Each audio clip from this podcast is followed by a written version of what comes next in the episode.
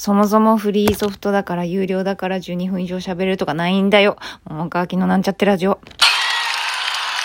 ーと、そのね、今っ子やってた久米内閣、あ、じゃない。だから今っ子が最後だったよね、確か。私の記憶が確かならだから全ての、まあ、話が終わって、うん居酒屋トークが終わってでみんなもう開きにしようってでってなってなってんのにあっちゃんが岡本さんがうん。最初冒頭にやった模擬内閣をもう一回始めようとするんですようん。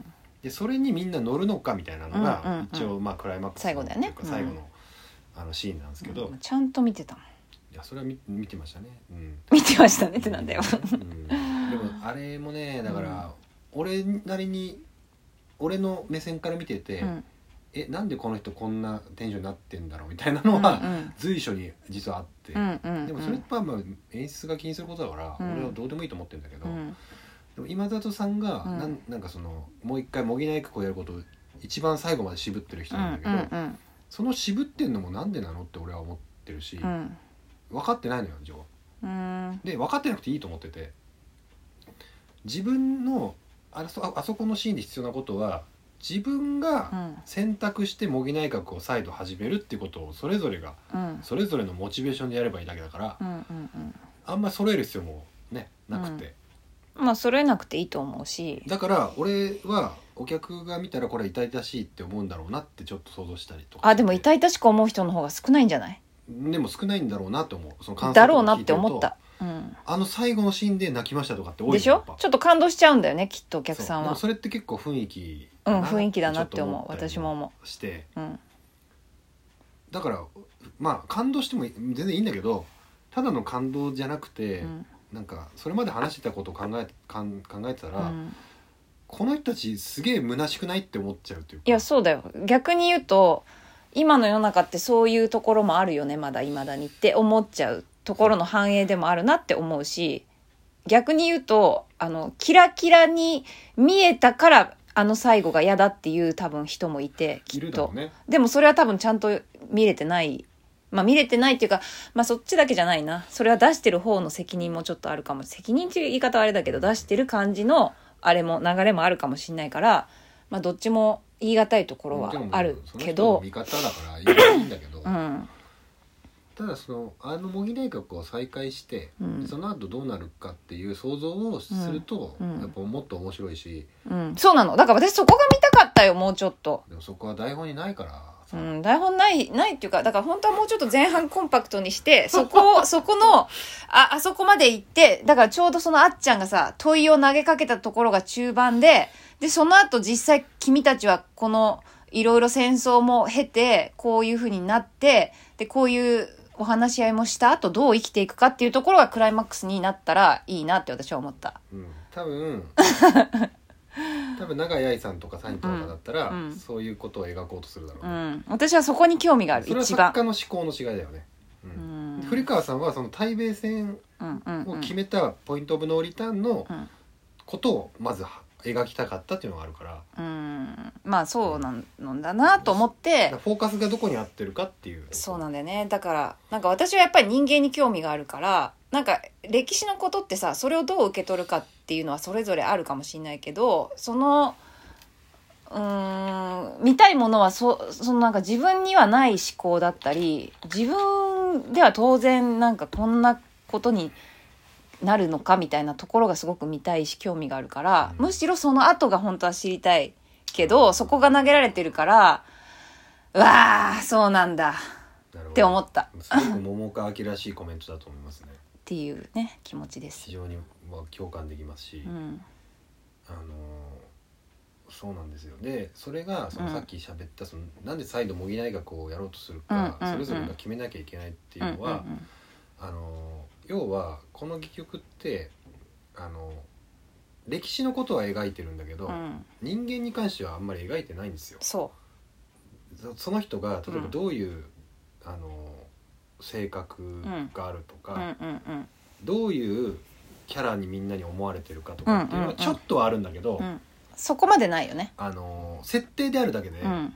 あのあんまり深掘りはされてないうんんです、だなって思った。でそこは古川さんも分かっててやってて、うん。うんもうあの俳優に任せますみたいうんな感じなんですよ、最初読みした読み稽古した時にいろんな質問が出たんだけど、うん。結局自由に決めていいっていうか自由にこっちが遊んでいいんだなっていうことなんで、うん。だからそこは緩いっちゃ緩いんですよね。だから、うん。戯戯曲で縛ってないから、うんうんだから俺は最後のシーンがやっぱり難しいっていまだに思ってて、うん。まあそういう模擬内閣を再度するっていう選択を、うん。まあ、台本上し書かれてるからしなきゃいけないんだけど、うんうんうんうんまあしたくないっていう気持ちでするっていうことも芝居になるし、うんうんうんうん。いやまあそうだと思うよ。あの要はねうんだって5年ぶりに再会して、うんまあ合わないじゃないですかと、うん。だから多うん。分多分合わないから、ん。ーこの後どうなっていくんだろうなっていうのは僕自身も気になってたりしてて、うん。でそうこれでだから、うん、作家としてはここで終わらせたんだなっていう、うん。そういう感じで。そうなのよね。だからそうね。そうだから会話劇としてなんかこの、うん。だから読み解きがそうなんかなんていうの？サブテキストがこう必要でとかってうん。いうような本じゃないから、うんそうなんだな。そうなんですよ。だからねさっきねちょっとささっきねっていうかもう もう前の回になっちゃうけどさ、はい。ファンがみんなでしゃあの楽しく稽古稽古っていうか投資？うん。なんかしすぎてさ、うん。笑っちゃってみたいな話が出た時に、本来役っていうものがあったら役の人物像とか役の価値観とかがあれば多分素の自分だったらこれで笑えちゃうかもしれないけどその登場人物だったら笑えないってことは往々にしてあるなって思ったのね。うんでも多分割とみんな自由っていうのがうんと価値観の基準が割とまあもちろん当時っていうのもあるからそういう歴史的背景はあるとしても人物像として個々の性格だったりとかどういうふうに生きてきたっていうものがもっとほ本当はもうちょっと深くあればそういうところももうちょっとなんかあるんじゃないかなって思ったんだよね。そうだね。でそれを、あの脚本に書かれてないうんものを俳優が、あの妄想したりうんうん想像したりして、うん芝居に持ち込むってことは全然できるんだけど、うん。なんかねそれが戯曲に生きないうん。わけよ。うん。っていうかそこまでのなんかこう人間を見まあそうね。せる見せ場がないから、うんうん。あのっていう本なんですよね。うん。ちょっと変わってて、うん。でもさあの同じ役をさ違う人例えばパンがさあのなんとかっていう人やるじゃん。あのもうちょっと松岡洋介。あそう松岡松岡。外務大臣ちょっと名前忘れちゃったんだけど、はい。その松岡やってたじゃん。はい、でその後さえーっとマー君がやったんだっけな？だからさそれってさあのその役をやるわけじゃなくてこの人がその人が見てる目線での松岡をやるっていうことになるわけじゃん。そうですよね。だからそうなると、うん。パンがやってるも松岡っていうのとマー君がやってる松岡っていうのは絶対変わるはずなんだよねきっと、うん。うんだからそういうこととかも見ながら思ってたのよ。うん。だからどういうふうに見てんだろうこの人はっていうことだったりとか。